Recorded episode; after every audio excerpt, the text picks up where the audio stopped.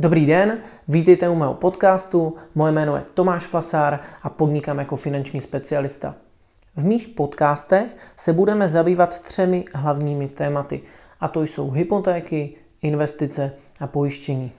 Na tato témata natáčím taky videa.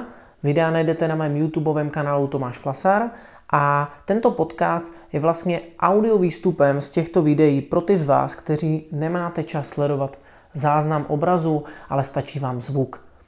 Pokud by vás zajímaly nějaké bližší informace o mně, najdete je na mých webových stránkách tomašvasar.cz a já už vás samozřejmě teďka nebudu dále zdržovat. Pokud uh, se vám můj podcast bude líbit nebo k tomu máte jakoukoliv poznámku, budu rád za jakoukoliv reakci, abych to mohl příště pozvednout na vyšší úroveň. Užijte si teda dnešní podcast a mějte se zatím hezky. Naschledanou.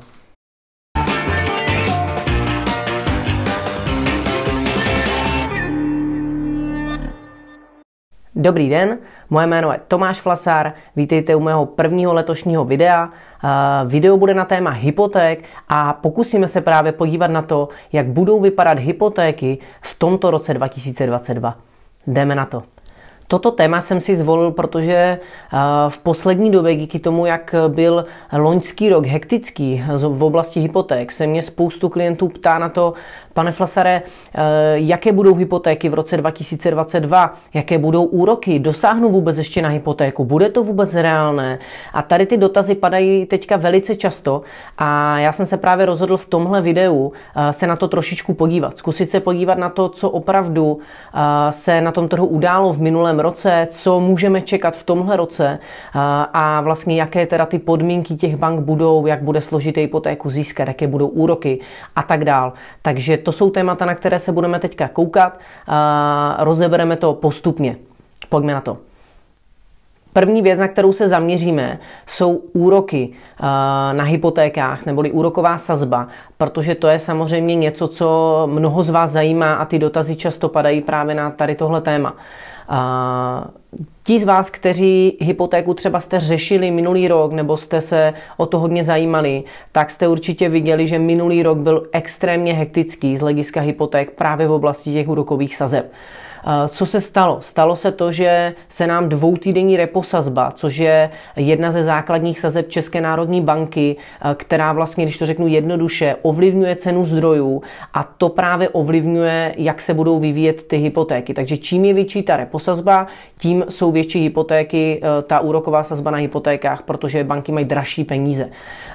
No a my jsme se během roku 2021 dostali ze situace, kdy reposazba byla 0,25% až na situaci, kdy reposazba je nyní 3,75. Došlo tedy pětkrát ke zvýšení reposazby během jednoho roku a zvýšila se celkově o 3,5%. Myslím si, že spoustu lidí tohle v historii nezažilo.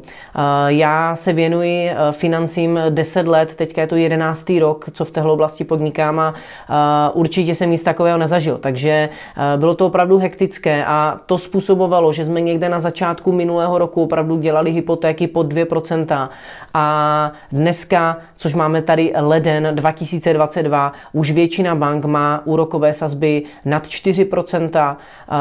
Teďka teďka konkrétně právě eh, se bude projevovat další to zvyšování, takže většina bank prohlásila, že v průběhu teďka ledna, většinou někde prostřed nebo konec, budou zvedat sazby, některé banky o 4 desetiny, některé banky o půl procenta, 6 desetin a tak dál. Takže opravdu už prostě konec ledna, únor, tady budeme mít průměrnou sazbu 4,5%, což je opravdu jako velký vývoj tady během jednoho roku. A eh, mnoho z vás se ptá, jako proč tomu tak je. Já se pokusím teďka laicky to trošičku vysvětlit. Možná už jste to někde četli nebo jste se o to zajímali. Ale ten primární důvod je samozřejmě uh, současně vysoká inflace, uh, kterou zase, proč tady máme vysokou inflaci? Protože mnoho lidí se taky ptá, jako proč je taková inflace. Jo, a zase to se pokusím jednoduše vysvětlit. Uh, všechno je relativně způsobeno nebo hodně to ovlivňuje takzvané kvantitativní uvolňování. To znamená, že teďka v minulosti jsme viděli, už to začalo vlastně někdy po krizi v roce 2000 2008, kdy vlastně jsme si mohli všimnout toho, že většina vlastně vlád se snaží řešit tady ty krize vlastně takzvaným kvantitativním uvolňováním. To znamená, laicky řečeno, tisknutím nových peněz, které se dostanou potom do oběhu a tím se vlastně postupně zase, když to řeknu blbě, přifoukne ta bublina a pokračujeme dál. Ale tahle, tohle kvantitativní uvolňování má i nějaké negativní dopady a ten negativní dopad je právě ten, že se tím zvýší ta peněžní zásoba. Na tom trhu je více peněz, lidé je spotřebovávají. A ono, jak vlastně se můžete dočíst někde v poučkách vlastně o ekonomii, tak vlastně eh, čím je větší peněžní zásoba a je, je velká rychlost obratu těch peněz, že lidé to prostě spotřebovávají, tak tím roste inflace. A to je to, co nás tady teďka potkalo. Mohli jste vidět, že z důvodu covidu tady bylo extrémní kvantitativní uvolňování ze strany jak ČNB, že jo, Evropské centrální banky, Fedu v Americe. A vlastně to všechno způsobilo, že postupně jsme se tady dostali na současné čísla inflace, která se ta, eh, ta měřená pomocí toho spotřebitelského koše se dneska pohybuje okolo 6%. Reálná inflace je samozřejmě mnohem větší. A ČNB se právě těmito kroky snaží tu inflaci zmírnit, protože cílená inflace České národní banky je někde okolo 2 až 3% ročně, určitě ne 6-7. Takže tyhle kroky ČNB dělá proto, aby právě se snažila snížit tu inflaci. Je tady mnoho eh, zastánců toho, že někteří prostě tvrdí, že tohle nebude mít efekt, že to není úplně správné řešení. Pak je tu zase mnoho odborníků, kteří tvrdí, že ČNB to jako právě jedna z mála národních bank dělá dobře, jo, protože jako jediná dělá tyhle extrémní kroky. Když se podíváme na Evropskou centrální banku, na Fed v Americe, tak takové extrémní kroky nedělají. Jo. Takže eh, ČNB tohle dělá, aby zmírnila inflaci a nějaký právě výhled, co můžeme čekat, je, že ČNB tvrdí, že by se jim mělo podařit touhle strategií někde během tohohle roku 2022 až 2023 tu inflaci postupně skrotit na tu cílenou někde kolem 2-3%. A eh, potom by samozřejmě, to už je zase nějaký předpoklad spoustu lidí, co se potom očekává, ale očekává se právě potom, že by nejspíše zase ty sazby se postupně měly dostávat na rozumná čísla. Jo? Takže to je důvod, proč se teďka děje, že máme tak drahé úvěry, tak drahé hypotéky, protože ČNB prostě se snaží skrotit inflaci. Jakmile se jí to podaří, tak nejspíše se budeme postupně dostávat zase níže. Je to ale něco, co zase nikdo neví, spekulujeme tady, eh, snažíme si věštit budoucnost. A zase jsou tady názory, kdy někteří tvrdí, že opravdu eh, se může stát, že tady ČNB zvládne během roku 2022-2023 skrotit inflaci a potom postupně zase tak rychle, jak narostly sazby, půjdou dolů. Pak zase je spoustu lidí, kteří tvrdí, že tak rychle to nepůjde. Eh, můj názor osobní je, že si myslím, že je pravda někde mezi. Takže myslím si, že určitě tady dlouhodobě nebudeme mít tak, tak velké sazby už z hlediska toho, že dnešní ekonomika je závislá na levných úvěrech. Prostě bez levných úvěrů tady nebudou firmy investovat, nebudou si půjčovat, lidé nebudou kupovat nemovitosti, nebudou utrácet. A to prostě má zase negativní dopad na ekonomiku. Takže myslím si, že dlouhodobě není možné držet tak vysokou reposazbu.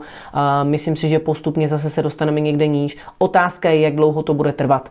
Takže v roce 2022 můžeme čekat za mě sazby kolem 5%, někteří nás straší, že i více, protože nejspíše ČNB ještě třeba jedenkrát klidně může zvednout. A tak jak jsem říkal, když už v únoru budeme někde na 4,5%, ČNB opět zvedne, tak už jsme prostě nad 5, takže 5% si myslím, že bude naprosto reálná sazba v roce 2022 a pro ty z vás, kteří si budete řešit hypotéku, tak spíše bych volil kratší fixace, opravdu déle jak pětiletou fixaci bych nedával, protože se právě předpokládá, že postupně ta sazba může vyklesat a vy právě potom zase budete mít ty splátky o něco nižší díky tomu. Jo? Takže to z hlediska úrokové sazby na tenhle rok. Druhou věc, na kterou se podíváme, nějaký druhý bod, jsou podmínky pro získání hypotéky. To je právě další uh, velice častý dotaz od klientů. Je nejenom, jaká bude úroková sazba, ale jak moc bude těžké tu hypotéku získat. Ti z vás, kteří trošičku sledujete zase hypotéky nebo jste viděli má předešlá videa na toto téma, tak jsme tam někde rozebírali parametry DTI, DSTI, což jsou nějaké parametry, e, které banka posuzuje při e, tom, když zkoumá, jestli ten klient dosáhne na hypotéku a na jakou. Takže nechci tady zabíjat úplně do detailů, řekneme si to trošku obecnější. Ti z vás, kteří se v tom budete ztrácet, se klidně podívejte na nějaké starší mé videa, abyste si to objasnili. Každopádně eh, tady ty podmínky pro získání hypoték, ty pravidla, eh, jsou něco, co se eh, v roce 2020 skrze COVID uvolňovalo. ČNB řekla, že banky už to nemusí takhle držet a teďka zase vlastně ty pravidla zavedla. Dokonce je nově zpřísnila a od prvního čtvrtý právě budou ty podmínky platit nově. Takže určitě je dobré se o tomhle dozvědět. Nově ČNB rozdělila nás obyvatelstvo na lidi do 36 let a klienty nad 36 let. Do 36 let vlastně spíše těm klientům uvolnila ty podmínky a na 36 let věku klientům ty podmínky jako o dost zpřísnila. Jak je uvolnila, jak zpřísnila? První parametr, na který si mrkneme, je parametr DTI.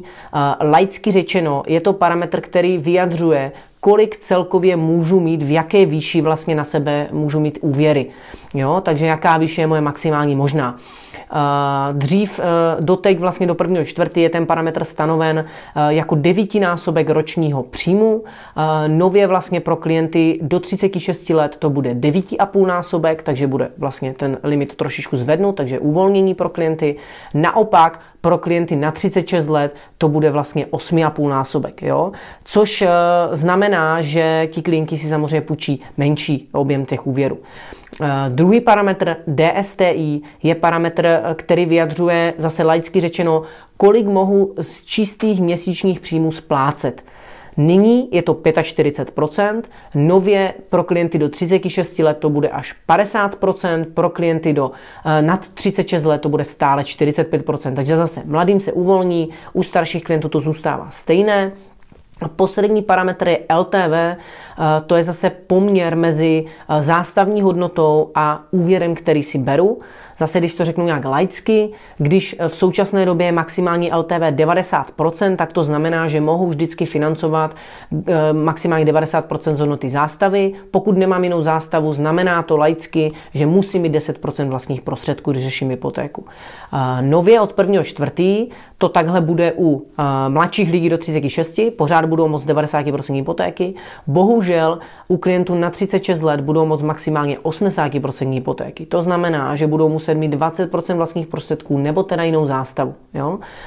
Tyhle nové parametry uh, v praxi uh, vlastně pro mladé lidi by se mohlo říct, by se to mnoho klientům jevilo super, mladým se zjednodušilo, takže dosáhneme lépe. Není to úplně pravda, protože tím, že ty sazby, jak jsme se bavili v minulém bodě, o tolik vlastně vyrostly, máme o tolik větší úrokové sazby na hypotékách, tak eh, když se nově takhle posunou ty limity, tak v podstatě budou téměř stejné, jako jsou teď. Jo, protože pokud klient vlastně dneska má hypotéku o pár tisíc měsíčně dražší vůli úrokové sazbě, tak samozřejmě, když se mu ten parametr DSTI o něco posune, tak pořád ale dosáhne na to stejné, jako dosahoval s polovičníma úrokama, když ten parametr byl nižší. Jo? Takže myslím si, že pro mladé lidi se nic moc nemění, v podstatě to bude podobné, takže se jim jenom uvolní díky tomu, že jsou velké sazby. Ale pro klienty na 36 let si myslím, že to může být velký problém, jo? protože v praxi mám hodně klientů na 36 let, kteří financují i 90% hypotéky, nově nebudou moct, a budou mít ty parametry složitější, navíc jsou, jak jsem říkal, větší úrokové sazby, takže je to uh, o to víc ještě vlastně větší zpřísnění. Jo? Uh, v praxi vlastně uh, to vidívám opravdu tak, že co jsem měl klienty, s kterými často sedíme, Určujeme si to jejich úvěrové maximum, počítáme si, jak na co dosáhnou, jak ty hypotéky fungují.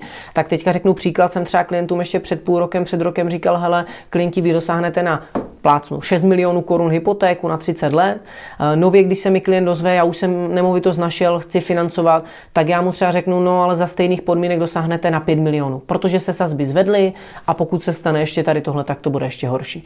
Co to tedy znamená eh, pro klienta? Znamená to, že opravdu získat hypotéku bude složitější a bude to vyžadovat nějakou větší přípravu než do posud. Posledním bodem, na který se podíváme, je proces vyřizování hypotéky. Eh, v mých předešlých videích, kdy jsme si vysvětlili nějaké aktualizace nebo aktuality eh, v hypotékách, tak eh, jsme se bavili o tom, že v minulém roce bylo hypoték hrozně moc, takže banky nestíhaly a ten proces opravdu trval. Můj nějaký tip na rok 2022 je, že tohle by se mělo uklidnit. Takže jako jedna z těch pozitivních věcí, protože doteď jsme si říkali samá negativa, větší úroky, horší podmínky. A jak teďka řeknu i nějaké pozitivum a to, jsou, to je ten proces vyřizování, že by se měl zase dostat na nějaké rozumné doby, rozumné časy, kdy zvládnete hypotéku vyřídit, protože samozřejmě ten zájem o ty hypotéky nejspíš poklesne kvůli uh, té vyšší těch úrokových sazeb. Hodně klientů na to nedosáhne, takže ty banky zase budou stíhat. A zase nějaký takový zase obecný uh, čas, který můžu počítat, je od doby, kdy dám žádost do banky, tak v podstatě někde do měsíce jsem schopný tu hypotéku schválit, pokud mi tam nenastanou nějaké problémy. Jo, takže to je jedna z mála pozitivních vlastně nějakých uh, dopadů tady toho všeho v roce 2022. Na závěr si to pojďme tedy schrnout. Uh, probrali jsme si, uh, jaké budou úrokové sazby v tomto roce 2022, proč se tak děje, co můžeme nejspíše vlastně čekat. Eh, říkali jsme si také, jaké jsou podmínky pro získání a jaké nově budou od prvního čtvrtý eh, a zase, co to vlastně v praxi pro nás znamená a jak je to s procesem vyřizování hypoték, jestli bude kratší nebo, eh, nebo to bude trvat déle. Myslím si, že ty nejdůležitější věci v oblasti hypoték na tento rok jsme si řekli. Za mě, kdybych to měl opravdu jenom tak vlastně jednoduše schrnout, tak bych řekl, že opravdu celé to vlastně dává jeden jediný závěr a to je příprava. Za mě opravdu tím, že jsou větší sazby, je složitější získat hypotéku, tak to uh, vlastně více tlačí na ty klienty, aby to opravdu řešili dopředu. Jo? Takže moje nějaké doporučení je, že pokud jste lidé, kteří v letošním roce nebo v roce 23 nebo 24 plánujete financovat nemovitost, tak už dneska byste to měli řešit. Měli byste s někým sednout, pobavit se o tom, jak to vůbec funguje, vypočítat si ty vaše parametry, na kolik dosáhnete a vlastně snažit si stanovit nějaký plán a strategii, co udělat dneska pro to, abych do budoucna opravdu tu hypotéku získal a získal co nejlepší podmínky. Jo, protože opravdu co se mi teďka hodně stává a bude to asi čím dál tím víc, je, že prostě sednu s klienty a oni mi řeknou nějakou svou představu, co by teď chtěli hnedka kupovat a my zjistíme, že ta představa není reálná. A není to kvůli tomu, že by to jako nešlo, je to jenom kvůli tomu, že to neřešili dopředu, neměli nachystané svoje finanční prostředky na to, nemají správně nastaveny finance teď, prostě nevěděli, jak to funguje. Takže určitě za mě řešte to dopředu, není problém prostě, myslím si, eh, jakéhokoliv eh, kolegy, eh, mě, prostě lidi, kteří řeší hypotéky, sednout s klientem, vysvětlit mu to, nachystat se s ním, je to můj denodenní chleb, co prostě řeším a myslím si, že to v tomhle, v tomhle roce bude ještě důležitější, než bylo v předchozích letech. Já doufám, že dnešní video vám k něčemu bylo, že vám pomůže získat vaše vysněné bydlení v tomto nebo v dalších letech a budu se na vás těšit v příštích videích. Mějte se. Naschranou.